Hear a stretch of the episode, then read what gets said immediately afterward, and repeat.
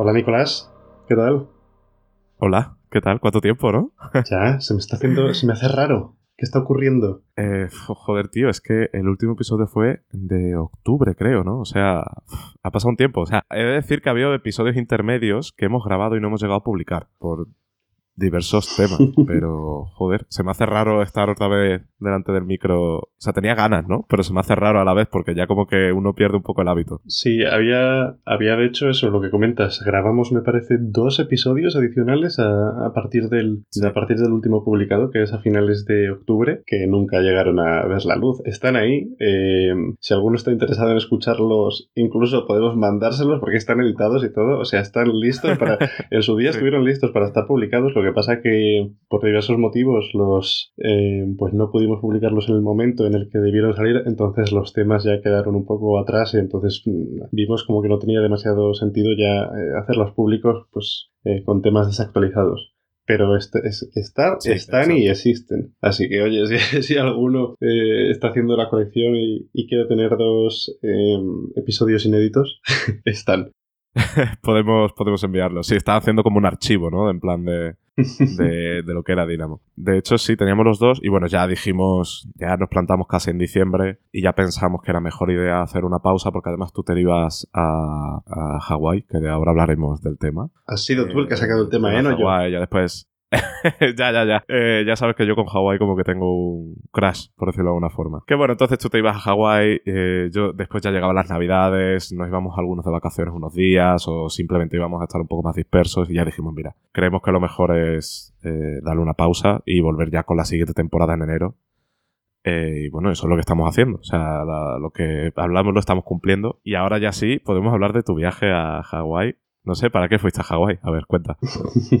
bueno, a ver, eh, yo fui a Hawái a trabajar que es algo que eh, no todo el mundo puede decir. Tú sí, por ejemplo, Nicolás, tú sí puedes decirlo porque estuviste también hace un par de años. Nada, yo fui allí a un evento que, que organiza Qualcomm todos los años, que para que no lo sepa, Qualcomm es el principal fabricante de procesadores para smartphones Android, entre otras cosas. Y nada, a ver los nuevos procesadores, perdón, que tenían pensados pues de cara a este año 2020, especialmente el Snapdragon 865, que es el que van a montar pues los buques insignia, los smartphones más top que veamos este año en el panorama Android, aparte de, pues quitando los de Huawei, ¿no? Que montan sus propios chips o algunos de Samsung según qué versión, pero, pero sí. Entonces, eh, pues vimos eso y eh, aunque, aunque en, teoría era un evento en el que Apple pues no pintaba nada, ¿no? Eh, porque no tenía...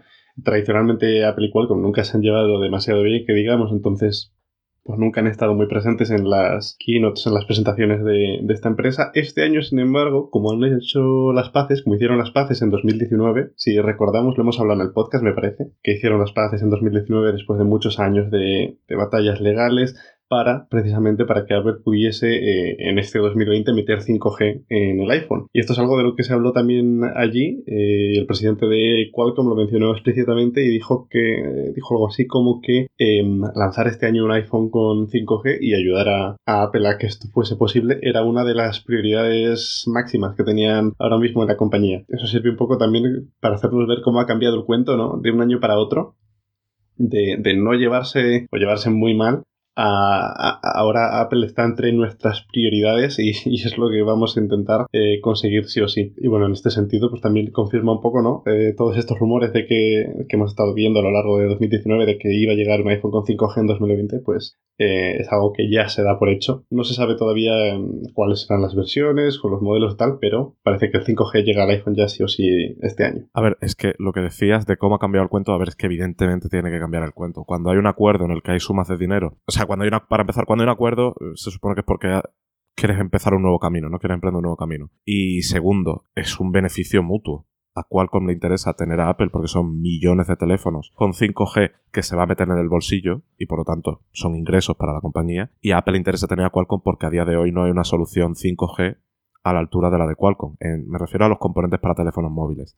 No hablo de, de antenas y tal, que ahí ya es una industria completamente diferente. Entonces, claro, claramente ha tenido que cambiar el cuento. Yo creo que algunas personas tendrán todavía su reticencia ¿no? dentro de las compañías, pero claramente es, un punto que beneficia a ambas partes. Eh, y después lo que comentabas del procesador, que me, que me parece una cosa que me parece curiosa, el 865, que va a impulsar a muchos, a muchos teléfonos con Android este año, es el primer procesador en mucho tiempo que por fin puede plantarle cara a la 13. O sea, llevábamos como 2-3 años en los que la, creo que desde la 10 o desde la 11, no recuerdo, Apple estaba como muy por delante del resto. Siempre ha estado por delante, ¿no? Em, pero la diferencia aumentó muchísimo ese año. Y desde entonces como que se ha conservado. El año pasado se redujo un poco y el anterior también, pero bueno, digamos que Apple se, ha mantenido como líder. Y este año ya el Qualcomm es el, primer chip que digamos que puede competir de tú a tú. De hecho hay algunas pruebas de inteligencia artificial, algunos benchmarks, en los que saca incluso mejor puntuación que la 13 en temas de inteligencia artificial y tal. Entonces es como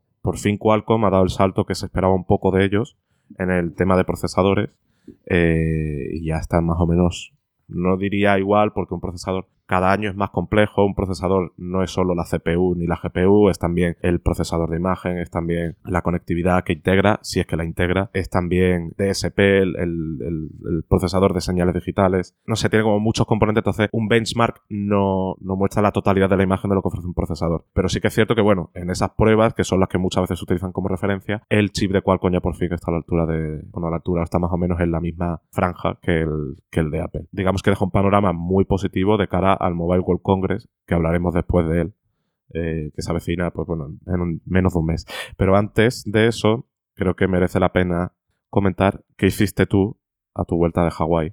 Em, dormir mucho, la verdad. no me refería realmente a cuando llegaste a Madrid, bueno, cuando llegaste a España. Eh, me refiero realmente a, al, paso intermedio que hubo por ahí. Sí, bueno, antes, eh, nada, un par de anotaciones. Eh, sí que es verdad que el trabajo de, que está haciendo Qualcomm en, materia de procesadores está siendo muy bueno. Por fin, eso, por fin parece que se están poniendo más a la altura y, no es fácil, ¿eh? Porque... Em, si bien es cierto, pues que, como bien sabemos, em, pues Apple crea unos procesadores muy específicos para sus dispositivos en un ecosistema tal, con pensando en un, en un terminal con unas características que son estas y no van a ser otras, pues Qualcomm tiene eh, que pensar en, en chorrocientos eh, dispositivos de Android con unas características muy diferentes cada uno y cómo adaptarse y que, rinda de la manera esperada. Entonces es una tarea bastante compleja. Y además también está haciendo un muy buen trabajo para llevar el 5G a las gamas medias. En este evento presentó el procesador 765 eh, 5G, o sea, 765 y 765G, si no recuerdo mal, que los dos llevan el, el módulo 5G directamente integrado en el eh, en, el chip del procesador. y son eh, procesadores destinados a gama media, lo cual invita a pensar que durante este 2020 vamos a ver muchos, muchos dispositivos 5G en gama media y no solo en, terminales de un coste más alto como hasta ahora. Lo cual, de hecho, es la clave, perdona que te interrumpa, de hecho, es la clave para que el 5G despegue. Es decir, de nada sirve, esto es como todo, el grueso de las ventas no está en las gamas altas, está en las gamas medias y en las gamas bajas. Entonces, que, que, perdón, que Qualcomm haya hecho este paso es súper importante de cara a la industria del 5G y seguro que las operadoras lo agradecen mucho porque están ansiosas de... de o sea, no ansiosas de, desplegar el 5G y tal, pero sí que evidentemente es una oportunidad para ellas para hacer más negocio.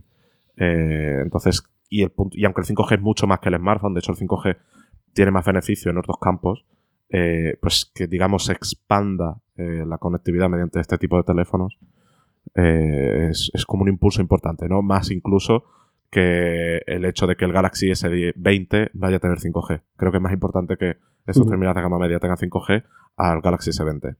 Y ahora sí, te dejo. Además, además, eso, remarcar que el, que el módulo de 5G está directamente integrado en el procesador que va a ser algo que facilite a los fabricantes integrarlo, porque en el 865, por ejemplo, son dos módulos diferentes, está el procesador y luego aparte el módulo 5G, entonces eh, pues hay que pensar más, ¿no? Cómo encajarlos dentro, pero en el este de gama media simplemente eh, eh, pues el chip en sí y punto. Entonces, pues eso, lo veremos. por ejemplo, compañías como Nokia o Xiaomi ya han dicho que están trabajando en ello, así que no tardaremos en verlo. Y un, anote extra, una anotación extra respecto a esta eh, respecto a este evento donde eh, se habló también de Apple y es que em, em, hubo una presentación en la que anunciaron eh, el desarrollo de un nuevo sensor eh, un lector de huellas para integrar debajo de la pantalla con una mayor superficie que te reconocía estas dos huellas, me parece. O sea, dos huellas al mismo tiempo para todavía más seguridad. Y se rumorea que quizá Apple podría implantar este este sensor bajo la pantalla de los próximos iPhone. No quiero empezar tampoco con rumores tan a largo plazo porque al final esto va a dar muchas vueltas y no, pues no se sabe, ¿no? Eh, ahí se quedó y también fue otro punto en el que se habló de, de Apple por partida doble en este evento. Vale, respecto a lo que me decías, em, que dónde estuve. Eh, eh, después de, del, evento de Qualcomm en Hawái, yo me fui a San Francisco ya, em, a título personal de vacaciones, que por cierto, qué caro es todo allí. Eh, cuando, hablamos, cuando hablamos de esta burbuja que están creando las compañías tecnológicas, eh, no lo aprecias hasta que vas allí, yo creo. Y bueno, en fin. Eh, con cada persona que hables por la calle te va a decir lo mismo, qué caro es todo aquí. Y obviamente, estando en San Francisco, lo que no podía no hacer es ir a visitar los campus de Apple. Y digo los porque fui al de One Infinite Loop, al primero, al al antiguo, que antiguo entre comillas porque sigue operativo em, a día de hoy, fui a ese y al, y al Apple Park. Bueno, me parecía reseñable contarlo aquí, ¿no? Em, ¿Lloraste? Es una experiencia bastante... ¿Perdón? ¿Lloraste cuando, cuando llegaste allí? En plan, se te soltó la lágrima. Me, arrodillé, me arrodillé delante de la bandera y empecé a hacer un, un ritual fanboy. Solo lo conoces si eres muy fanboy te lo envían junto con el carnet de la secta. Te lo mandan junto con el cheque, ¿no? En plan, el cheque, te mandan el ritual y el carnet de la secta, ¿no? Qué curioso. bueno, ¿y, qué tal, y qué tal la, experiencia? Porque es algo en lo que tú me comentabas en privado en aquel momento, que es como lo típico que estamos hartos de ver. En plan, lo vemos en eventos, lo vemos en imágenes, lo vemos en artículos, hemos hablado de ello. Pero, pero estar allí tiene que ser guay, ¿no? Sobre todo porque ya no solo por lo que representa ni nada, sino porque eh, lo que a arquitectura se refiere, es un edificio muy avanzado y muy, muy, muy, muy guay. Entonces, yo creo que también por esa parte tiene que ser súper súper guay el verlo y, decir, joder, esto de lo que hemos hablado 50.000 veces en un año, pues lo tengo delante. Sí, claro, al final es eso, ¿no? Nosotros que nos dedicamos a hablar de esto durante todo el año, pues eh, ver los sitios en los que ocurren las cosas de las que estás hablando eh, el resto de, de los 365 días, al final es algo pues que, es, no sé, que es interesante de ver. Por eso precisamente también fui al antiguo campus, porque además es algo que no sé, no sé si mucha gente conoce o no, pero están bastante cerca. Eh, se puede ir andando de un campus a otro, tardas como media andando, que son pues 10 minutos en, o 7 minutos en, en, Uber o Lyft, lo que quieras cogerte. Y entonces, pues yo, si alguno piensa ir, recomiendo que vaya a los dos, y no solo por eso, sino porque hay otro detalle que lo comenté en Twitter cuando que yo ya sabía de antemano. Y en parte por eso también fui al, antiguo campus, al de One Infinite Loop. Pero que comenté en Twitter y que gente me dijo que no sabía. Entonces eh, lo cuento aquí también por si alguno va. En, en, en las dos tiendas de, de, allí, en la del Apple Park y en la de One Infinite Loop, eh, Infinite Loop perdón, son las dos únicas en las que Apple vende merchandising. Camisetas, pins, eh, bolsas, mochilas, cosas así, ¿no? Eh, son las dos únicas Apple Store del mundo en la que tú puedes comprar eso. En el resto no se vende. Pero lo que algunos no saben es que entre una tienda y otra el merchandising es diferente. No tienen las mismas cosas en una tienda y otra. Y em, hay un objeto que suele ser bastante requerido por los seguidores de la compañía, por los fanses, y que yo tenía ganas de tener y son las tazas. Y las tazas de Apple, con el logo de Apple. Pensaba que ibas a decir las cajas de la pizza. las, las cajas de la pizza, em, casualmente yo estaba eh, allí, allí fuera del, campus y salió una empleada con una caja. Em, y la dejó en un banco, se paró a, hacer, hablar por teléfono tal. Y le hice una foto, de hecho está en, de hecho está en Twitter. Em, y es la, la, caja que vimos filtrada en su día, ¿no? Que es una caja de pizza redonda que ha diseñado Apple para conservar mejor las, las pizzas, en teoría la verdad es que eh, la verdad es que se nos va la olla a veces. Bueno, no se nos va la olla, en plan, está bien que Apple haga eso si es lo que quiere. Pero me hace gracia, ¿no? Porque en su momento se dio como mucho bombo se le dio mucho bombo a una caja de una pizza. O sea, que, está bien, que si Apple lo quiere hacer para conservar mejor la pizza y que sus empleados coman mejor la pizza, me parece maravilloso. Pero me hace como gracia, ¿no? Que el bombo que se le dio en su momento a, una maldita caja. Es como un meme casi. yo ahora pensándolo me parece un poco preocupante, ¿no? Que yo fuese capaz de identificar eh, a una empleada con una caja y diga, vale, eso es una caja de una pizza.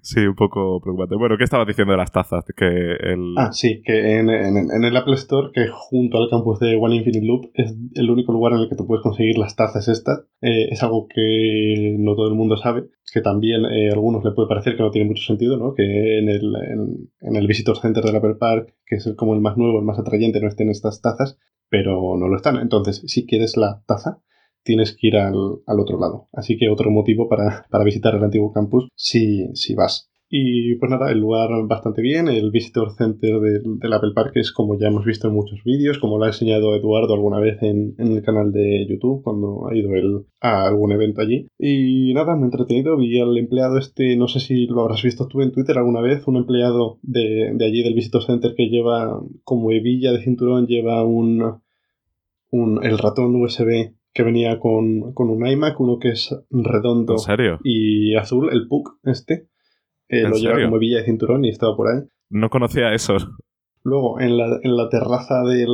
En la terraza del Visitor Center, que es donde tienes como vistas así al, campus, hay una empleada o un empleado allí vigilando lo que pasa en el cotarro y puedes pedirle fotos. Si no se ofrece él o ella, eh, tú se las puedes pedir para que te las haga. Es algo muy curioso. Yo cuando estuve allí, eh, básicamente lo que estaba haciendo ese, esa empleada en este caso era básicamente em, tomar fotos a la gente con el campus de fondo.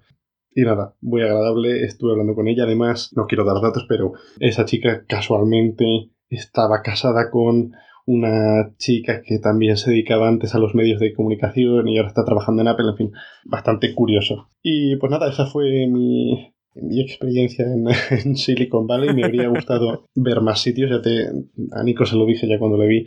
Eh, pues eso, que me habría gustado, por ejemplo, ir a Google, a Facebook. Pero bueno, eh, no tenía tiempo. Entonces, pues nada, muy bien. Yo de verdad lo recomiendo si estáis en San Francisco o alrededores. Se puede ir en transporte público hasta Cupertino. Tardáis como una hora, una hora y media, cosas así. Entonces no es nada em, demasiado excesivo. Y pues oye, eh, es una visita entretenida. Recomendable entonces, ¿no? Sí. Vale, eh, lo anoto. De hecho, yo tengo muchas ganas de ir a San Francisco. No está en San Francisco. Lo más cerca que he estado de San Francisco es una escala que hice en Los Ángeles. Y tengo muchas ganas de ir, así que cuando vaya seguramente te pida, te pida consejo. Si alguien se plantea ir, a breve, breve spoiler, breve, cuña, o sea, spoiler no, breve, cuña publicitaria. Si alguien se plantea seguir, eh, podéis preguntar por el canal de Dynamo Podcast que tenemos en Telegram y ahí Luis del Banco os dará todo, todos los tips que podamos, ¿vale? Va a ser... Estaba tardando en salir la cuña del canal de Telegram. A ver, es que hay que aprovechar, ¿no? Y aparte me parece bueno, o sea, ahí hablamos, ¿no? En plan, las últimas semanas, pues ha habido menos podcast, menos movimiento también en el tema de Apple y evidentemente la conversación ha bajado un poco, pero cualquier cosa relacionada con el podcast, con las noticias que vayan saliendo tal, vía libre en ese canal eh, podemos dar toda la turra, toda la turra que queramos incluso si es para ir a, al Apple Park. Bueno, incluso no, de hecho, si queréis ir, ya sabéis, aquí tenéis a, vuestro guía de confianza. Y ya cambiando de tema y dejando el, el, el, grupo está Eduardo también, es decir. Bueno, es verdad, sí. Eh, y Eduardo también es un, es un guía de, de, referencia también. Lo que estaba diciendo, que dejando ya los viajes de Luis de un lado, yo creo que estaría bien un poco hacer un poco un resumen de dónde dejamos el podcast la última vez, lo que ha pasado desde entonces como a modo de resumen, ¿no? Eh, todo lo que Apple ha lanzado, los movimientos que ha habido. Por ejemplo, se lanzó finalmente el MacBook Pro de 16 pulgadas, eh, ese que tanto hablábamos, que ya incluso dábamos, por perdido hasta 2020 y al final apareció. Eh, lo hizo de una forma un poco extraña, como algún, algún que otro lanzamiento que ha hecho Apple en el último año, ¿no? Como por ejemplo el de los AirPods de segunda generación, que fue ahí un tweet, una nota de prensa y poco más. Pues, pues, este fue un poco en la línea, ¿no? Fue un evento privado con ciertos medios de comunicación, youtubers y tal, y, finalmente lo presentaron. Era lo que se esperaba, mm. básicamente. Era un ordenador un poquito más grande, eh, no es un cambio de diseño sustancial, de hecho al lado de uno de 15 pulgadas es prácticamente idéntico, son algunos pequeños detalles, como por ejemplo, bueno, la estética del botón de Touch ID, el botón de escape, que ahora tenemos un botón de escape físico, que es algo que mucha gente demandaba. Pero aparte de eso, estéticamente es el mismo portátil, ¿no? sí que es cierto que el marco de la pantalla es un pelín más delgado, pero vamos, es casi sí, Se nota, Em, sí. Vamos, yo que, yo que sí lo, he podido ver y probar y tal, em, se nota bastante. El marco de la pantalla es algo, mm, básicamente porque es el, el, elemento con el que más interaccionas más directamente, ¿no? Entonces, en todo lo que sea reducir marcos, pues se agradece. Y especialmente en un, en un terminal de estas características. Sí, pero de nuevo no es, una, no es un cambio sustancial, ¿no? sí, no, no, claro. A mí me gusta verlo como o sea, como haciendo un símil con las generaciones de, las consolas, ¿no? El MacBook Pro que sacaron hace, creo que fue en 2016, que fue el, de los puertos USB-C y tal, yo creo que fue como el lanzamiento, digamos, de la PlayStation 4. Y este, el nuevo de 16 pulgadas, no es una generación nueva, es una versión más bien .5, ¿no? Es como un refinamientos eh, habituales, ¿no? Y aparte de eso, algunos cambios importantes como el del teclado, el sistema de refrigeración y tal. Entonces me gusta verlo como si fuera una especie de PlayStation 4 Pro, ¿vale? Por verlo de alguna forma. Es como girar un poco más, como rizar un poco más el rizo de lo que teníamos. No es una revolución, pero tampoco es el típico cambio de procesador que suelen hacer una vez al año. Es un poquito más allá. Y los cambios, aparte de, las cuatro chorradas estéticas que hemos comentado, eh, pues son a grandes rasgos el botón de escape, que ya lo hemos comentado, que ahora está separado de la touch bar y que es un botón físico independiente, que es algo que mucha gente agradecerá, es el teclado, que tiene mecanismo de mariposa. Eh, ahora después hablamos de él. Ay, sí, por favor. O sea, de mariposa no, perdón, de tijera. Mariposa es el viejo. Después, el portátil es un poquito más grueso. Casi imperceptible, de hecho, o sea, yo he tenido los dos en la mano, uno de 15 pulgadas y uno de 16, y la diferencia es casi casi imperceptible. O sea, es casi imperceptible cuando lo utilizas en el día a día, ¿no? Si tienes uno en la mano y el otro, notas una leve diferencia, pero tampoco es en el día a día, no notas una diferencia enorme. Entonces es un poquito más grueso. Al ser un poquito más grueso, han podido mejorar el sistema de ventilación. Eh, si echamos la vista atrás, hace como un par de años hubo mucha polémica. Cuando Apple metió los i9 en el MacBook Pro, hubo mucha polémica porque se decía que el MacBook Pro no era capaz de mantener el rendimiento máximo durante cierto periodo de tiempo, ¿no? Que a partir de, mm. o sea, el procesador tiene una frecuencia base sobre la copera, digamos que es 3 GHz, no sé exactamente, no recuerdo exactamente cuál era el MacBook Pro, pero, pero no, bueno, digamos que es 3 GHz, ¿no? Y con el Turbo Boost, pues a lo mejor se pone en 4,1, por decir algo, ¿no? Entonces el problema es que el ordenador se calentaba tanto, no disipaba el calor lo suficientemente bien y eh, no era capaz de mantener el turbo boost y la frecuencia caía, en algunos casos incluso por debajo de la frecuencia base. ¿Qué implicaba esto? Pues que no estabas obteniendo el máximo rendimiento del ordenador. Y era simplemente un problema térmico. Procesadores cuando alcanzan cierta temperatura se limita la, capacidad de procesamiento que tienen. ¿Para qué? Pues para rebajar un poco la temperatura y que el procesador pues básicamente no salga ardiendo.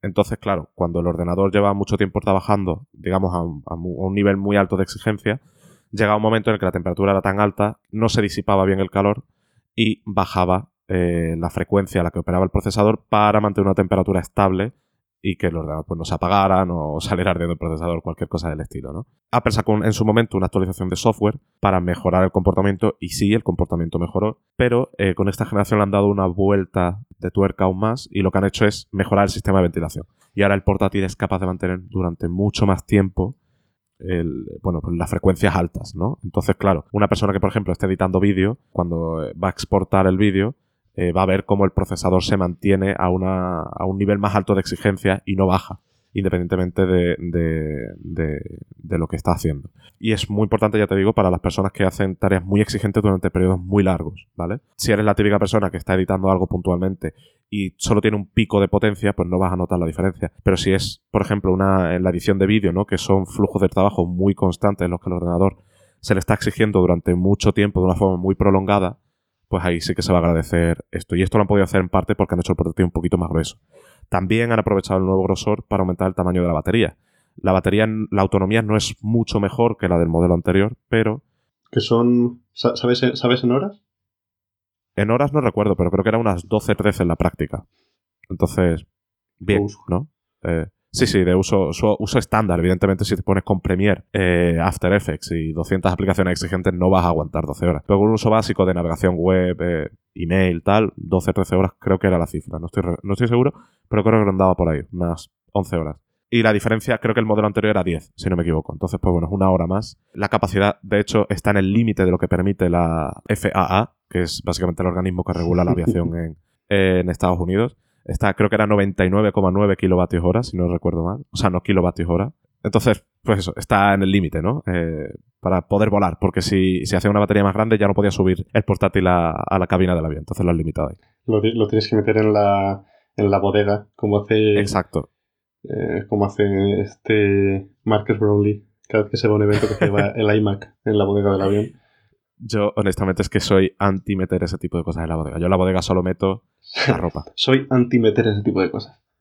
Sí, sí, tío. O sea, yo todo lo tecnológico prefiero llevar una mochila de 10 kilos. ¿Te acuerdas, si te acordarás, evidentemente, el año pasado en el Mobile World Congress, en la sala de prensa, el tipo que había con un iMac? Sí, sí que lo recuerdo, sí. Se hizo, se convirtió en un meme. O sea, para que os hagáis una idea, eh, la sala de prensa es un sitio de tránsito, ¿vale? Es un sitio en el que acaba un evento, acaba una reunión, lo que sea que hayas tenido, vas a sala de prensa, trabajas, un rato y te vas a lo siguiente que tengas que hacer si es que tienes algo más que hacer. Eh, entonces, la mayoría de lo que te encuentras, evidentemente, son portátiles. Es gente con un portátil porque estás en movimiento. Incluso la gente que edita vídeo, que necesita equipos más potentes, lo que tienen es un portátil. Bueno, pues el año pasado hubo un iluminado que se llevó allí el iMac y lo puso allí en medio de la sala de prensa, lo enchufó y se tiró allí el iMac pues toda la semana. Mi pregunta es, ¿qué hacía con el iMac cuando acababa el día? O sea, ¿se lo llevaba a su casa lo dejaba allí en la sala de prensa y volvía el día siguiente?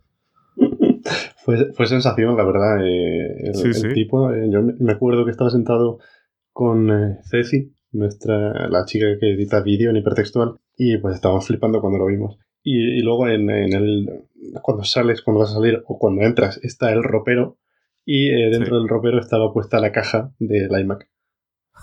¿En serio? Eso no lo sabía yo. Y Eso no lo sabía yo. Un, un, dato añadido, el Mobile World Congress es una feria muy extendida, viene gente de todas partes del mundo, pues este señor era español.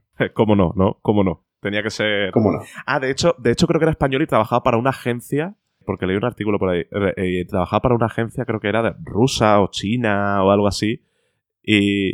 Eh, sacó un artículo este Matías de Gizmodo, un saludo Matías, que me estás escuchando. Eh, y sí, era, era algo de eso. Editaba, editaba vídeo, me parece, para una agencia china o algo así. Sí. Sí, eh, un show. Y tendría que ser español, evidentemente. No podía ser de otro sitio. Esas cosas absurdas nada más que las hacemos nosotros. También te digo, también tiene que ser español por un motivo. O sea, no creo que una persona, yo que sé, un estadounidense que viene al mobile, no creo que se traiga en un avión de 12 horas un iMac. Eh, un español lo tiene más fácil. Se puede ir en coche. En el AVE no sé si te dejarían meter. En el tren no sé si te dejarían meter el iMac, ¿eh? ¿Tú crees que sí? Podemos probarlo. Mm, se puede probar este año. Este año nos llevamos un díselo A díselo a Ceci. Y nos llevamos un iMac, ¿no? Un iMac Pro. Claro. Eh, pero sí, vamos a ver si, ya te digo, este Márquez se lo lleva. Eh, él vive en Nueva York, muchos eventos son en, la otra costa, se lo lleva y son 7, 8 horas de vuelo, entonces tampoco. ya, de hecho sí. pero bueno, es que Márquez. Márquez Brawley está como en otro nivel, ¿sabes? Como. Sí, sí, eh, Es la referencia. No, edita por una forma. Exacto, él está en otro nivel, ya él se puede permitir ese tipo de cosas, ese tipo de locura. Eh, bueno, y volviendo al MacBook, tío, que nos desviamos de... Que bueno, que resumidamente eso, eh, y una cosa de la que no esperábamos tanto, pero sorprendió mucho del MacBook Pro, es el tema del audio. Han mejorado mucho el audio, el sonido de los altavoces es mejor. Yo he podido comparar el de 15 con el de 16 y suena bastante mejor. O sea, es la típica cosa, tú coges el de 15 y dices, bueno, suena bien, ¿sabes? Para ser un portátil suena bien. Y cuando coges el de 16, eh, dices, joder, cómo suena. Es la típica cosa que hasta que no la ves no te das cuenta de, la diferencia. Y dices, joder, qué bien suena. Y también ha mejorado mucho el tema de los micros. ¿Podríamos decir que no hay casi diferencia entre el sonido de este MacBook y un sistema Dolby Atmos en un cine? A ver, en un cine no, tampoco nos flipemos. tampoco nos flipemos. Eh, pero sí que es muy bueno. o sea, de, las, de los objetos así en movilidad, por decirlo de una forma, tablets, móviles, portátiles, yo diría que es de lo mejor que he probado. De lo mejor que, he visto en, sonido. Suena muy, muy, muy bien. Y lo que decía, también ha mejorado el, tema de los micros. Micro también, ¿no? Sí, es lo que estaba diciendo. El tema de los micros lo han mejorado. De hecho, hay un vídeo de Jonathan Morrison eh, en YouTube en el que eh, básicamente le da el, MacBook. Bueno, para empezar, grabó la entrevista de, una entrevista con Phil Schiller con el micrófono del MacBook Pro y se escucha bastante bien. Pero el tío le dio ya un giro más y eh, a una cantante le dio el MacBook Pro y grabó una canción de esa cantante con el micrófono del MacBook Pro. Evidentemente, si te pones, eh, si eres especialista en sonido y estás haciendo algo súper profesional, evidentemente seguro que notas algo de diferencia entre un micro profesional y el sonido del MacBook Pro. Pero para el noventa y tantos por ciento de la población que utiliza el micro, pues para grabaciones puntuales, para grabar una entrevista, para hacer videollamadas, incluso para grabar un podcast, yo creo que valdría ese micrófono. Sí, eh, vamos, ya lo viste en, el vídeo este que mencionas, se ve bastante bien. Eh, yo invito a la gente a que busque este vídeo, es el vídeo, como dices, de Jonathan Morrison, el TLD Today, me parece, en, YouTube, em, y que se ponga los cascos, eh, los mejores que tenga, y que escuche ese vídeo, porque la verdad es que em, está muy bien, bueno, no solo que también, ¿no? Por escuchar a Phil Schiller, eh, responsable de marketing de, Apple, que pues no siempre, ya sabemos que los perfiles de Apple no siempre conceden entrevistas o no es frecuente verlo, eh, entonces por esa parte también está bien, pero eh, es que la, verdad es que la calidad del audio recogido por el micrófono del, ordenador es, notablemente buena. A mí me sorprendió bastante. Sí, sí, es, es, sorprendente para ser un portátil. Evidentemente, si lo comparas con un micrófono de 2.000 euros, pues evidentemente va a haber diferencia, ¿no? Pero en este caso, aquí se aplica muy bien. Eh, hizo Casey Neistat un vídeo hace mucho tiempo sobre eh, la evolución de las cámaras, ¿no? Y es como una gráfica exponencial, ¿no? En el que un eje es el dinero que te gastas y en otro eje está lo que mejora tu vídeo. De 100 a 500 euros, el salto en calidad de vídeo es brutal. De 500 a 1000 es menos. Y de 1000 a 2000, la diferencia entre una cámara de 1000 euros y una de 2000, hay diferencia, pero es menos que la que aprecias entre una de 100 y de 500. Es como una exponencial a la inversa, ¿vale? ¿Qué quiero decir con esto? Que aquí pasa lo mismo. Eh, el micrófono del MacBook Pro está a un nivel tan alto que la gente que necesita un micrófono profesional eh, va a haber diferencia, pero no va a ser una diferencia brutal, ¿me explico? Para cosas comunes. Evidentemente, si vas a grabar una canción en un estudio, pues ahí sí que es otro mundo, ¿no? Pero quiero decir, para grabar un podcast no creo que haya mucha diferencia. No creo que haya diferencia brutal entre el micrófono del MacBook Pro y la mayoría de los micrófonos que utilizan los podcasters en el día a día pese a que, a que el micrófono cueste más caro. Lo comentaba contigo justo antes de empezar el, episodio que la batería de mi actual eh, MacBook está ya poco tocada. Entonces habrá que pensar en, que... En renovación. sí, no lo sé, no, no sé qué haré porque también es verdad que la opción de cambiar la batería siempre está ahí, ¿no? Si te va bien el resto. Pero bueno, eh, ¿hablamos del teclado? Sí, el teclado. Eh, yo lo he probado y no sé si tú lo has probado también, Luis. Breve apunte. El teclado a mí me parece bien que hayan hecho el cambio porque claramente Apple tenía un problema con el teclado de, tijera. Era un mecanismo, eh, perdón, con el teclado de mariposa. Era un mecanismo que ha generado polémica, ya lo hemos comentado alguna vez en este podcast. Creo que los que estamos en la industria tecnológica, o los que estamos muy metidos en esto, tenemos la sensación de que el fallo ha sido mayor de lo que realmente ha sido. O sea, de que el, problema ha sido más grande del que realmente ha sido. Porque digamos que estamos en una especie de burbuja en la que todo cobran mucha más repercusión. Yo creo que no. Tengo esa sensación de que después en el día a día la gente no ha sufrido tantos fallos como los que vemos en Twitter constantemente. Pero sí que creo que es evidente que eh, la tasa de fallo de este teclado era mayor de lo ideal y mayor desde las generaciones anteriores. Entonces, y, se y el simple hecho de que Apple haya ido evolucionando el teclado con nuevas generaciones y al final haya tenido que montar este nuevo teclado de tijera es, es la prueba de ello, ¿no? La tasa de error de este teclado ha sido más alta de lo ideal y de las generaciones anteriores. Pero insisto, creo que los que estamos en la industria tecnológica, muchos tienen la sensación de que ese teclado falla sí o sí constantemente a todas las personas que lo compran. No creo que sea tan extremo, yo creo que es un punto intermedio, ¿no? No creo ni que sea tan bueno como los anteriores, ni que tampoco falle tanto como a lo mejor la gente que está dentro de la burbuja. Dicho eso, después del teclado en sí, a mí el teclado me gusta muchísimo, es un teclado muy bueno, pero no sé si es por hábito, no sé si es por algo puramente subjetivo, lo que es el, el, el clic en plan, la sensación de clic del mecanismo de mariposa a mí me sigue gustando más. Es como más, no sé, más clicky, no sé cómo decirlo, no sé cómo transmitirlo con voz. Es como más clicky, es como más tac, tac, tac, tac. En ese sentido me gusta más. Pero, honestamente, si me dan a elegir entre un teclado que es más propenso a fallar eh, y que da esa sensación de clicky y un teclado que es menos propenso a fallar y que no tiene esa sensación, pero que es igualmente bueno porque las teclas son firmes, el recorrido es bueno, o sea, la disposición de las teclas es acertada o sea, no es que sea un mal teclado, es un teclado muy bueno, insisto. Pues yo me quedo con el del nuevo modelo, pero echo de menos ese clicky de tac, tac, tac, tac cuando haces clic. De hecho, me gusta mucho. Yo normalmente escribo con el MacBook Pro, o sea, el MacBook Pro lo tengo conectado a un monitor y escribo con un teclado externo. Eh, y muchas veces desconecto el, el, el, MacBook Pro del monitor y empiezo a escribir con el teclado porque me gusta la sensación de tac, tac, tac, tac, tac cuando estoy escribiendo. Texto muy largo. Pero igual es paranoia mía de estas que yo tengo de persona loca. Así que, bueno, no sé tú, Luis, si lo has llegado a probar, eh, si tienes alguna sensación al respecto. Em, te voy a regalar por tu cumpleaños una máquina de escribir. Por favor.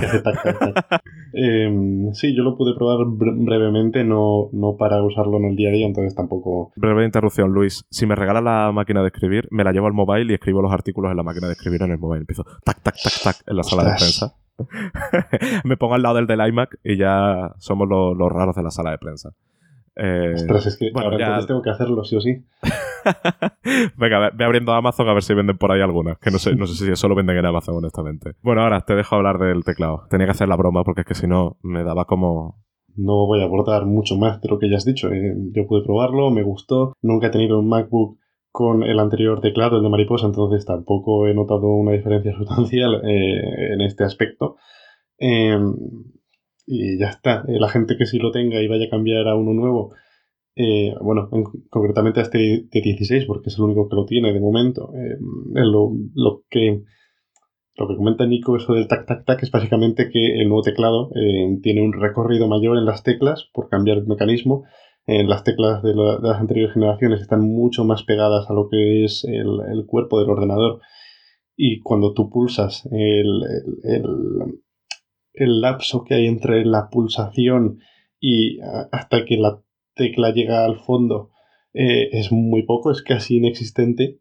Em, y en este pues es algo mayor, no tanto como en, la, como en los teclados de tijera em, previos que ya habíamos visto antes, o como el que lleva el, el Magic Keyboard 2, por ejemplo, Em, pero bueno, pues sí, se nota un poco más. En fin, yo obviamente también prefiero que, un teclado que no falle, ¿no? Eh, es algo que ya hemos comentado en el podcast, que ya llevamos demandando. Eh, por favor, la próxima generación que de teclado, que ya sea cambiado, que sea con uno que sea fiable. Y, bueno, yo creo que con este ordenador tenía que llegar sí o sí, ¿no? Es el ordenador más caro que venden, es el enfocado a público profesional. Eh, no tiene que fallar. Y, sobre todo no tiene que fallar en un aspecto tan tan básico como es este. Entonces, eh, ¿qué pasará con el resto de ordenadores? Que yo creo que es un poco también eh, la gran pregunta. Si, si, el resto de gamas van a cambiar o van a transicionar hacia este nuevo teclado. Mm, yo diría que sí, no se sabe, se espera. Yo creo que, sí que se haga esto, pero eso, eh, se desconoce por el momento. hay rumores de que, de, que, de que va a llegar pronto otro ordenador, otro MacBook. Em, no se sabe si un Pro o Air y eh, pues se rumorea que incorporará este nuevo teclado. En cualquier caso, con el próximo lanzamiento de ordenadores o la próxima actualización de ordenadores que haga Apple, veremos ya eh, si, si este cambio de teclado es una tendencia o no. Mm, supongo que sí, pero o quiero pensar que sí, pero bueno, eh, ahí está. Yo creo, a ver, todo esto, esto es yo levantando el dedo y viendo para dónde sopla el viento, ¿no? En plan, quiero decir, es mera, mera intuición. Eh, yo creo que en el MacBook Pro de 13 pulgadas llegará, porque tiene sentido que llegue, pero no lo tengo tan claro en el MacBook Air o lo que sea que tenga Apple posicionado en ese segmento de portátil ultra delgado eh, para el consumo. Y me explico. El MacBook Air destaca por su grosor. Y ya el MacBook Air es un pelín más grueso de lo que era el MacBook de 12 pulgadas. Entonces, si ahora quieren meter este mecanismo de tijera, no sé yo hasta qué punto es viable meter ese mecanismo sin hacer el portátil un poquito aún más grueso. Y no sé si es un camino que Apple quiere emprender o seguir perfeccionando, el mecanismo de mariposa para apostar por él en el MacBook Air. No lo sé. Eh, solo digo que, es más complicado meterlo en el MacBook Air que en el MacBook Pro, porque en el MacBook Pro es un portátil un poquito más grueso, tiene un poquito más de espacio. En fin, es más simple, ¿no? Como ya lo hemos visto en el MacBook Pro de 16 pulgadas. En el Air, en el que cada milímetro cuenta porque uno de sus principales rasgos es la delgadez, es más complejo. Que puede ser que es mejor idea o peor idea, no lo sé. Eso ya es, solo dejo a Apple. Yo solo digo que es un poquito más complicado y que igual es el último en llegar. En, montar este teclado, quiero decir. Ojo, porque en su día, cuando todavía estábamos, cuando todavía no se había lanzado el, Pro de 16, Ming-Chi Kuo, eh, nuestro gran amigo Kuo, dijo que em, iban a llegar un Pro de 16 con el teclado cambiado y un Air con el teclado cambiado. Eh, es decir, una revisión del Air. Y que iban a llegar más o menos al mismo tiempo. Finalmente no llegó el Air, solo llegó el Pro. Pero eh, que ahora se esté empezando a hablar otra vez de un nuevo MacBook que podría llegar pronto, a mí me hace pensar que podría ser ese Air perdido que nunca salió de 16, eh, junto con el de 16. Em, en cualquier caso, veremos. O sea, tú lo que dices es que van a actualizar antes el Air que el Pro de 13. Puede ser, ¿eh? Pero me cherría. Em, eh, no lo sé, sinceramente, puede ser. A ver, em, los, los Pro, la gama Pro de 13, si no recuerdo mal, se actualizó hace poco, ¿no? Sí, finales de verano, aprox. Finales de verano. Sí. Claro, pero eh, la gama Air no. La gama Air sí que cambiaron algo. O sea, bajaron el precio y creo que hicieron algo, no sé si fue con la pantalla, que le metieron Trutón o algo así. O sea, fue una actualización súper, súper menor. Pero creo que eh, mm, junto con el MacBook Pro hicieron eso, le metieron Trutón a la pantalla, creo, y bajaron el precio. Si no recuerdo mal. No sé si hubo algún cambio menor aún. Bueno, pues no he dicho nada entonces. De todas formas, todo esto que estamos diciendo es simplemente poner las cartas sobre la mesa. O sea, honestamente es difícil predecir qué portátil va a ser el primero en tener ese teclado, por qué Apple va a optar por uno, cómo Apple va a resolver lo que comentaba de que el MacBook Air es un portátil muy delgado, cómo van a meter ese teclado en un portátil tan delgado. O sea, es algo que Apple puede hacer. O sea, al fin y al cabo es una empresa con millones en, inversión de I+.D. O sea, que invierte millones en I+.D. Entonces es algo que pueden hacer claramente. Solo digo que es más complicado que hacerlo en el MacBook Pro. Así que bueno, veremos, veremos cómo evoluciona todo esto. Lo que sí que parece evidente, al menos por, por lo que se ha filtrado de la Comisión Económica Euroasiática, Euroasiática, si no lo he dicho mal, es que hay un MacBook Pro en camino. O sea, perdón, hay un MacBook en camino. No sabemos si Pro, Air o será una gama nueva. No tiene pinta, pero no lo sabemos. Más cosas que hay en camino, y yo creo que ya es algo que, podemos dar por sentado que va a llegar. El iPhone SE de segunda generación, o el iPhone 9, o como se llame finalmente. Sí. Em, todo indica que ya se está preparando. Llevamos meses escuchando hablar de esto y el otro día este OnLeaks publicaba los, los renders que generalmente en los últimos tiempos suele ser bastante acertado al respecto. Em, y, publicaba unos renders. Em, bueno, se supone que este, no, este nuevo, esta actualización, mejor dicho, del iPhone SE saldrá en, marzo, abril, más o menos. Sí, y, em, Y que, y que, va a tener eh, un, eh, un diseño muy, muy, muy similar al del de, iPhone 8 básicamente por, por, fuera va a ser muy complicado diferenciarlo. Me parece que según se aprecian las imágenes puede cambiar el marco de aluminio a marco de acero inoxidable. La parte de atrás, en vez de ser cristal satinado como el que hay hasta ahora, va a ser como el que tienen los iPhone 11 eh, Pro, que es mate, así como un poco... Bueno, mate, sinceramente, simplemente mate. Básicamente por fuera, yo lo que he visto, bueno, lo que ha visto todo el mundo, es que van a ser muy parecidos al, al iPhone 8, ¿verdad? Sí, eh, una cosa que me chirrea un poco, eso sí, es que el marco vaya a ser de acero. Es cierto que se ha rumoreado, pero eh, el marco de acero es una de las cosas que encarece el precio del iPhone, de los iPhone 10, 10S y 11 Pro. Eh, de hecho, hace no mucho salió por ahí una, una lista ¿no? del, coste de los diferentes componentes del iPhone. Son estimaciones, no son costes exactos. Y el marco de acero era una de las cosas que hacía que el teléfono fuera más caro. O sea, una de las cosas que más subía el precio del teléfono. Entonces, si el iPhone SE pretende posicionarse, como ya hizo el, iPhone SE original, en una franja de precio baja, a mí me chirría un poco que vayan a montar el marco de acero. O que sea acero como tal. A lo mejor es un marco de aluminio con un tratamiento especial que hace que parezca acero. Eso a lo mejor. Pero que sea acero como tal me chirría, porque eso encarece el producto. Y yo creo que el iPhone SE la estrategia es ofrecer por un lado un teléfono compacto y por otro lado un teléfono más económico dentro de la gama de Apple. Eh, entonces veremos, veremos, porque ya te digo, es algo que encarece, que encarece el producto.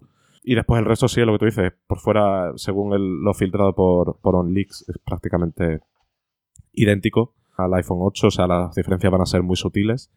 Eh, y por dentro va a tener un hardware mucho más moderno, eso sí, se supone creo que va a tener el, Apple A13, cámara va a tener una en lugar de, de dos o tres, como tienen ahora los 11 Pro y los 11. Eh, si tiene la parte trasera de cristal, supongo que tendrá carga inalámbrica también.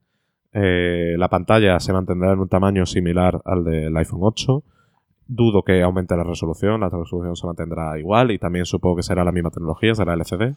Mantendrá Touch ID y poco más, diría, ¿no? Bueno, ya no, no quiero comentar demasiado de este teléfono sin saber todavía exactamente cómo va a ser. Ya hablaremos largo y tendido cuando, cuando llegue. Pero bueno, básicamente eso, comentar que está llegando, que parece ya que este año sí, sí que sí. Entonces, estamos en enero, si esto se presenta en marzo o abril, pues es de esperar que los, la información eh, pues vaya llegando próximamente en cada vez más, más cantidad. Y después otra cosita que se rumorea de cara a estos primeros compases del año es el tema del iPad, que el iPad Pro el año pasado se quedó sin renovación. El iPad Pro que tenemos ahora es de 2018. Sigue siendo una máquina increíble eh, a día de hoy. Y se supone que ahora, a principios de 2019, o al menos eso es lo que se rumorea, eh, perdón, a principios de 2020, que todavía no me he adaptado al cambio de año mentalmente, entonces se rumorea que va a haber un nuevo iPad Pro. Eh, va a tener tres cámaras, como el iPhone 11 Pro. No sabemos si los sensores exactos serán los mismos, pero va a tener tres cámaras. Y eh, justo ayer publicábamos un rumor de que podría tener 5G el iPad Pro de este año. Nuevamente, es algo que, eh, bueno, la fuente en este caso es DigiTimes, eh, que tiene, mm, tiene información de cadenas de producción en Taiwán, que es algo que publica siempre, o sea, mm, y se sabe que sí que tiene fuentes allí pero no siempre acierta. Entonces, yo esta información la tomaría con, eh, con pinzas. Sí, eh, de todas formas, que el 5G llegue al iPad es algo que va a ocurrir, o sea, es un hecho, lo que no sabemos es cuándo. A mí me sorprendería que metan el 5G. de todas formas, si, si, si, es, si esto es algo verdadero y llega, eh, este iPad Pro no va a llegar en la primera mitad del año, sino la segunda. ¿Qué será cuando las cosas estén listas? Imagino, vamos. Yo he de decir una cosa. Igual me estoy equivocando, pero creo que con el cuarto G pasó justo eso. Que el iPad tuvo cuarto G antes que el iPhone. Igual me estoy equivocando. Lo voy a comprobar conforme hablamos, pero creo que es así, ¿eh? Que creo que el, primer iPad con cuarto G fue antes que el iPhone. Lo voy a comprobar brevemente. Estamos haciendo aquí. Fact-checking. Sí, el iPad, el, el iPhone, primer iPhone con cuarto G fue el iPhone 5, creo. El iPhone 5 es de 2011, ¿no? ¿Puede ser? No, 2012. Y el iPad de 2012 fue el iPad 4. No, el iPad 3. El iPhone 4S no tuvo 4G, fue el que se lanzó en 2011. Y el iPad eh, de tercera generación, que se lanzó en marzo de 2012, fue el primero con 4G. El primer equipo con 4G. O sea que no, igual no es tan descabellado que lance un iPad Pro con 5G ahora primeros de año y el iPhone a final de año sea la primera vez que tenga 5G. Ya lo hicieron. O sea que. Yo estaría sorprendido, la verdad, de que fuese así. Más que nada porque no, sé yo hasta qué punto tienen todavía eh, los procesos o la capacidad para eh, embarcarse ya de ya, pero em, podría ser, ¿no? Eh, ¿Por qué no? un evento en marzo con el nuevo iPhone SE y unos iPad Pro, por ejemplo, em, podría ser. De hecho, también te digo una cosa, en realidad, a nivel de, de, de empresa, o sea, si lo juzgas desde una empresa que se está metiendo en una tecnología nueva, tiene más sentido meter 5G en el iPad Pro que meterlo en el iPhone en primer lugar. Me explico. Meterlo en el iPad, para empezar, estas, las ventas del iPad no son las mismas que las del iPhone, son menos. Y al mismo tiempo, no todo el mundo que compra un iPad Pro compra un iPad Pro con 5G.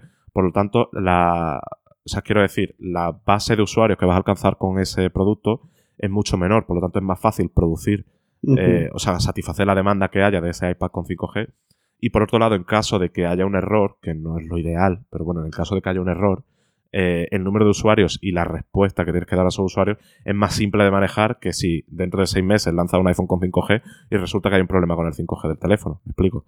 Entonces, por ese sentido sí que tiene más sentido, valga la redundancia, que el, el iPad sea el premio de tener 5G. Pero de nuevo, esto, o sea, ojalá tuviéramos información privilegiada dentro de Apple como para decir, pues sí, va a ser por esto y por esto y por esto. Esto es simplemente opiniones en base a lo que estamos viendo. Bueno, y algo que no son rumores, no sé si nos queda demasiado por comentar, pero algo que no son rumores y que no hemos comentado y que me parece una de las noticias, pues no sé, yo creo que más trascendentales para la compañía eh, en este año, en 2020, y es que eh, ya puedes poner un emoji de caca en tus AirPods Pro si los pides online. Sí, joder, eh, eh, yo lo estaba esperando, ¿eh? O sea, eh, es como una de esas cosas que yo decía, joder, quiero tener un emoji de caca en los auriculares. Quiero que cada vez que saque los auriculares vea una caca sonriente. Ah, cosa graciosa de esto, puedes poner un emoji de caca, pero creo que no podías poner shit eh, escrito, serigrafiado en el, en el texto. Es verdad, te lo censura. Sí, te lo censura. Bueno, a ver, para quien no lo sepa, eh, si tú pides unos, unos AirPods o unos AirPods Pro en, en la página web de Apple, eh, puedes personalizar que te graben un texto y hasta ahora era solo texto y a partir de ahora también tienes determinados emojis que te pueden grabar en la, en la cajita para que sea más personalizada, digamos. Sí. Y entre esos emojis se encuentra el de la caca. Sí, la caca. Eh, caca pero es curioso que eso que te... Yo, desde luego, si, me comprase unos, si me comprase unos AirPods Pro ahora, eh, lo tendría bastante claro. ¿Cuál pondrías? ¿La caca? No, ¿no? ¿O otro? Sí, sí. ¿Pondrías la caca? No, no. ¿En serio? La caca. Clarísimamente. Yo no, yo soy muy, muy purista en ese sentido. Yo prefiero que esté limpio todo. quiero que los AirPods y tal estén. De hecho, muchas veces a lo mejor cuando he comprado un iPhone tal, me han dicho, ¿por qué? Bueno, un iPhone en particular no, pero con un iPad sí que me lo han planteado. Oye, ¿por qué no lo grabas? Tal, no sé qué. Y yo diciendo, no. O sea, quiero que esté limpio, quiero que quite el iPad y lo vea como, no sé, como puro. Esto ha sonado un poco Joder, un poquito más y me tachan de, de, nazis defendiendo, defendiendo la raza aria, ¿no? Joder. Eh, pero bueno, que me gusta que esté todo como, como, como Apple lo trae al mundo, por decirlo de alguna forma. Joder, tío, cada frase que digo la arreglo. Bueno, en resumen, que, prefiero eso, no me gusta ese tipo de grabados y tal. Tal y como lo ven salir de Foxconn. Exacto, tal y como lo ensamblan en Foxconn, así quiero que llegue, así quiero que llegue a mis manos. De hecho, si no le pusieran los plásticos y no lo metieran en caja, como si me dieran el teléfono recién, recién nacido de allí, ¿sabes? Sin software siquiera. Directamente. Bueno, supongo que de Foxconn sí que salen con el software, pero bueno. Joder, se nos va la olla un montón. No, no, no. Bueno, se me, Nuevamente, Nicolás, te lo he dicho muchas veces, no pluralices. se me va a mí, se me va a mí, es cierto, es cierto. Eh, bueno, eh, se nos está yendo ya el podcast, estamos ya casi en una hora. Antes de finalizar, yo creo que sería bueno repasar un poquito las tendencias que vienen de cara a este 2020. Eh, no solo en Apple, sino a nivel de industria, porque de hecho tú y yo dentro de poco nos vamos al mobile, dentro de poco, queda un mes, pero bueno, este mes se va a pasar volando porque siempre es así. Ay, sí, qué ganas. Joder, es que es una paliza curiosa. El, mobile, para bueno, la mayoría de los que nos escucháis, supongo que no habéis estado y mucho menos creo que lo hayáis descubierto, pero básicamente son, bueno, supongo que sí que sabéis lo que es, es la feria de, de, telefonía y cada vez de más cosas, porque era de telefonía, pero ahora hablan de hasta de automóviles conectados. Eh, bueno, es la feria que desde los últimos años y espero que durante mucho tiempo se celebra en Barcelona a finales de febrero. Hubo un año en la que fue en, que se produjo la primera semana de marzo, pero fue como una excepción. Generalmente es la última semana de febrero. Eh, y bueno, ahí se suelen presentar, se suelen presentar los grandes eh, teléfonos de la, primera mitad de año, ¿no? A excepción del iPhone. bueno, y este año también a excepción de, de Samsung, que va a hacer el evento una semana, dos semanas antes, lo va a hacer el 11 de febrero. Y a excepción de Huawei, que lo va a hacer en marzo. Mm. Sí, ya ocurrió el año pasado. Pero bueno, sí que es cierto que el mobile es como un punto de encuentro, ¿no? Allí vas a ver el producto, vas a ver anuncios de otras marcas como Xiaomi, Oppo, Vivo, Nokia, Sony, etcétera. Son los que normalmente suelen anunciar algo allí. Entonces, como un punto de encuentro para toda la industria. Y este año, bueno, la tónica dominante, como en años anteriores, va a ser el 5G, pero este año va a ser el 5G a nivel real. Es decir, llevamos hablando de 5G desde 2014 casi. El año pasado ya era más práctico porque ya había procesadores, ya había empresas, ya había operadoras implantando el 5G, etcétera. Y este año va a ser aún más práctico porque ya tenemos procesadores más avanzados, lo que comentábamos antes de que los teléfonos de gama media ya van a empezar a tener 5G. Las operadoras que no se han planteado el despliegue de 5G ya están empezando a, bueno, no es que no se lo hayan planteado, sino que no han iniciado el despliegue 5G, ya se están planteando eh, un posible inicio del despliegue, mejor dicho, del encendido de la red a lo largo de este año. Entonces ya como que, estamos en un punto más, más cercano a que sea material. Eh, entonces, bueno, el 5G va a ser claramente una tendencia. Va a ser Samsung una tendencia, porque el S20, no sé tú, pero yo tengo ganas de verlo. Eh, tengo muchas ganas de verlo porque Samsung los últimos años ha hecho teléfonos buenos. Es raro que Samsung haga un teléfono malo en la gama alta. La gama media y la gama baja sí que es más fácil. Pero la gama alta es difícil que Samsung haga un teléfono malo. Pero eh, lo hemos comentado en las reviews, en fotografía se han quedado un poco por detrás. Y este S20 parece que por fin van a apostar fuerte por esa fotografía con sensores nuevos, eh, zoom de hasta 100 aumentos híbridos, 10 eh, aumentos ópticos. Entonces tengo mucha ganas de ver lo que Samsung va a hacer en fotografía y si de verdad ya se van a poder considerar como un, por decirlo de alguna forma, rivalizar con el top 3. Para mí el top 3 es el iPhone, el Pixel y, el P30 barra Mate 30. Eh, y el S10 y el Note 10 se quedan descolgados. Un poco de esa categoría. Entonces espero que, no sé si estará por encima o por debajo de ellos, pero por lo menos que esté en la misma franja, ¿no? Que, diga, joder, vale, esta cámara a lo mejor en este escenario lo hace peor o mejor que el iPhone, o en conjunto el Pixel es mejor o lo que sea, pero por lo menos que veamos que está en la misma franja, ¿no? Porque, por ejemplo, de noche yo recuerdo que el Samsung sufría un poquito respecto a los demás. Y después, bueno, también el, P40, a ver qué pasa con el P40, que el P40 eh, tiene el problema de, los servicios de Google, que ya veremos cómo se resuelve. Y sobre todo, también vamos a oír hablar mucho de plegables. eh, los plegables no han muerto, siguen vivos.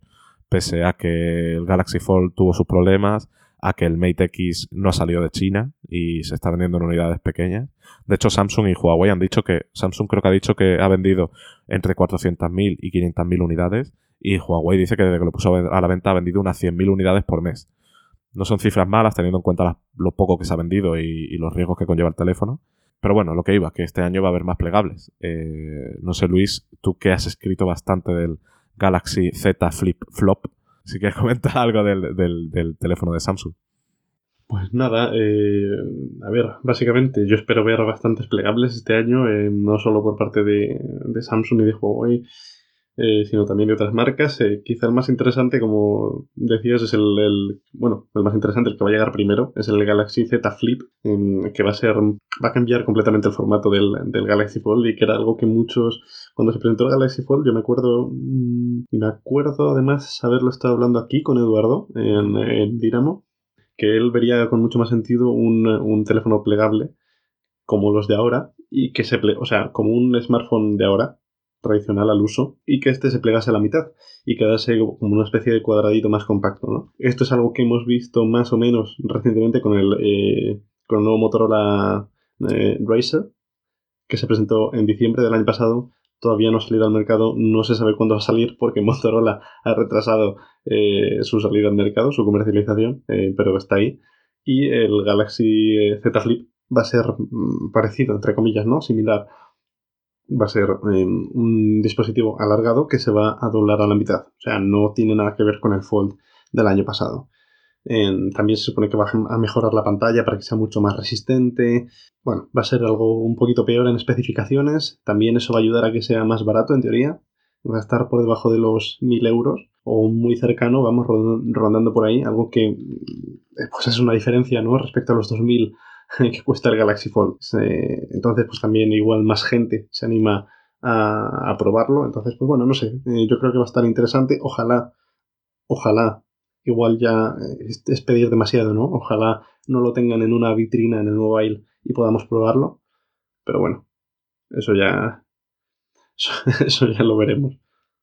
Yo tengo ganas de ver lo que hacen con el Z Flip, no por el hecho de que lancen otro plegable o por el concepto de plegable, que ya más o menos, después de haber probado el Galaxy Fold, ya más o menos sí que me hago una idea de por dónde van los tiros y de lo que puede aportar, lo que no va a aportar, sino por ver cómo Samsung madura la tecnología y cómo evoluciona, digamos, las técnicas que empleó en su momento con el Galaxy Fold.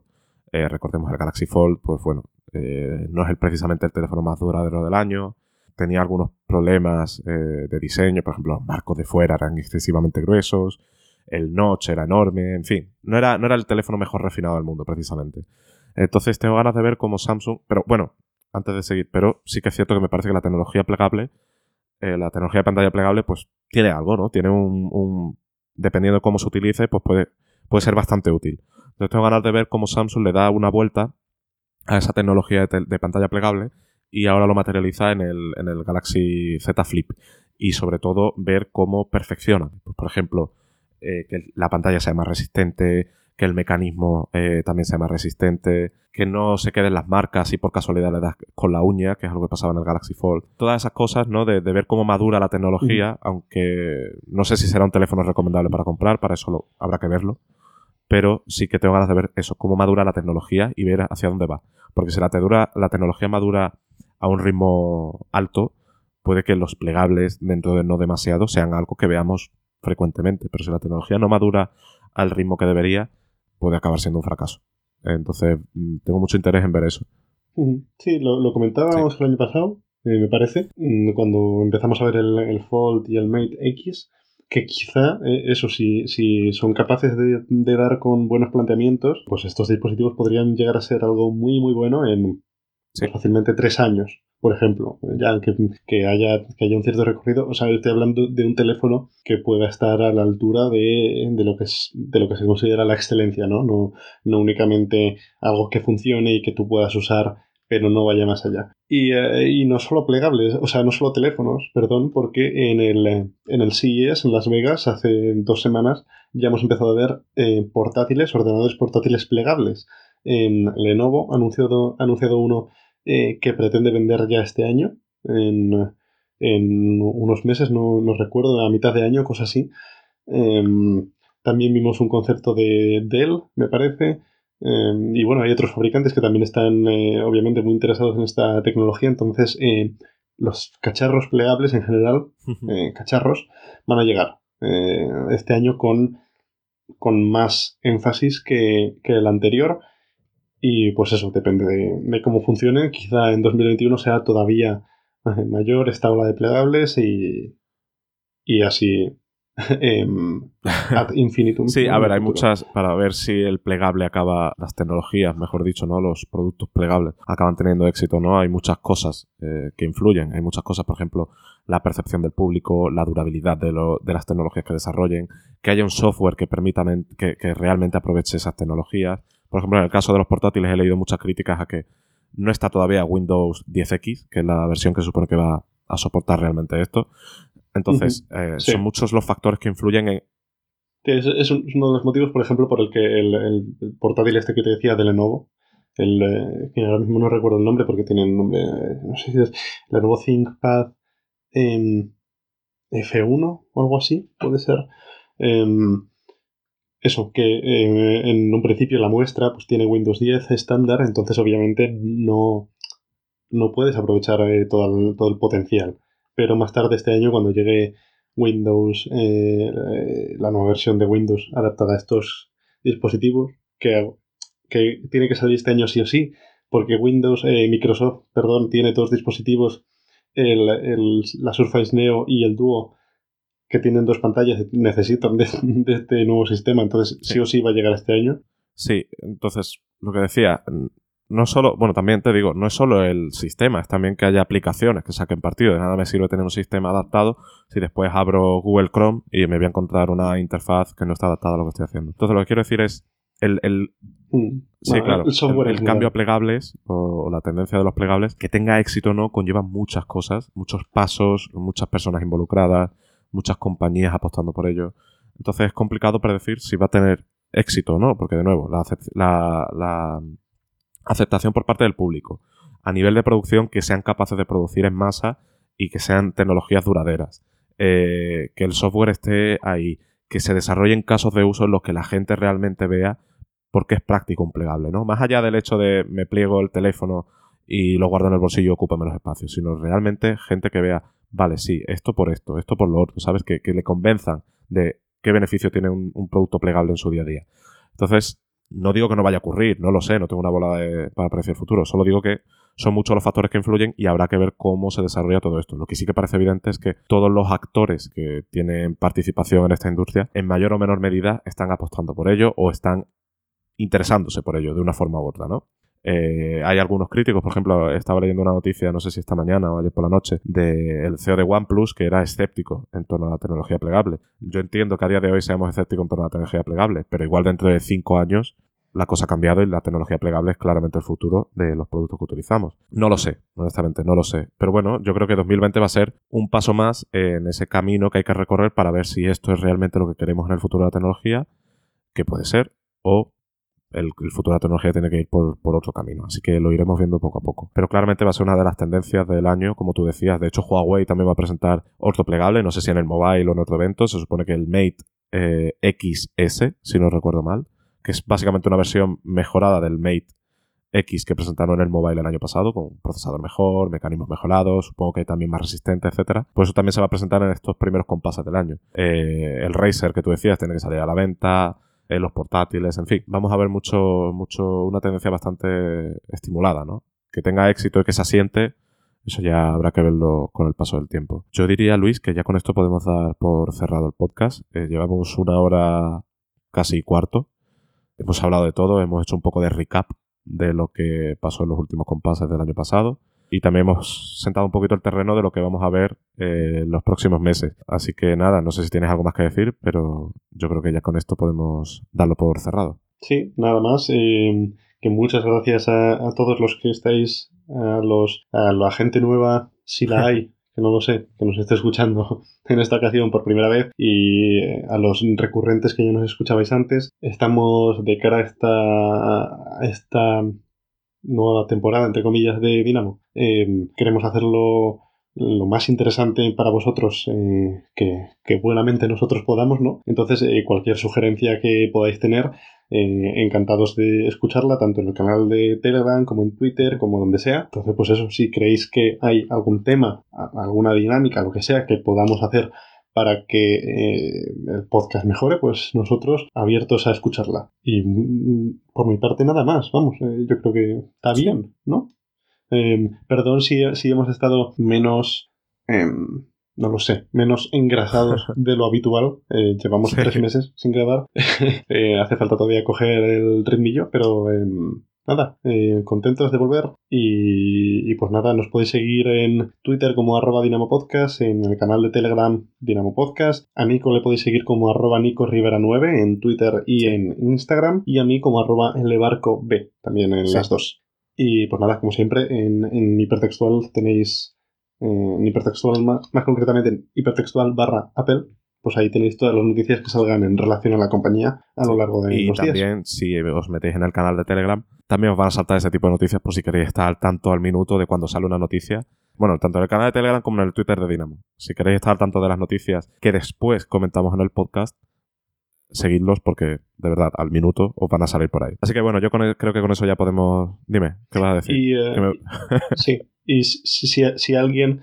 Si alguien, si alguien se compra unos AirPods Pro con un emoji de caca, por favor, sí, eh, por favor. Eh, de hecho, es más, si la mandáis, yo creo que la podemos tuitear incluso y decir, aquí hay un valiente que se ha comprado unos AirPods Pro con el emoji de caca. bueno, ahora sí, ya con esto lo podemos dar por cerrado. Eh, muchísimas gracias por escucharnos y nos vemos la próxima semana. Chao. Adiós.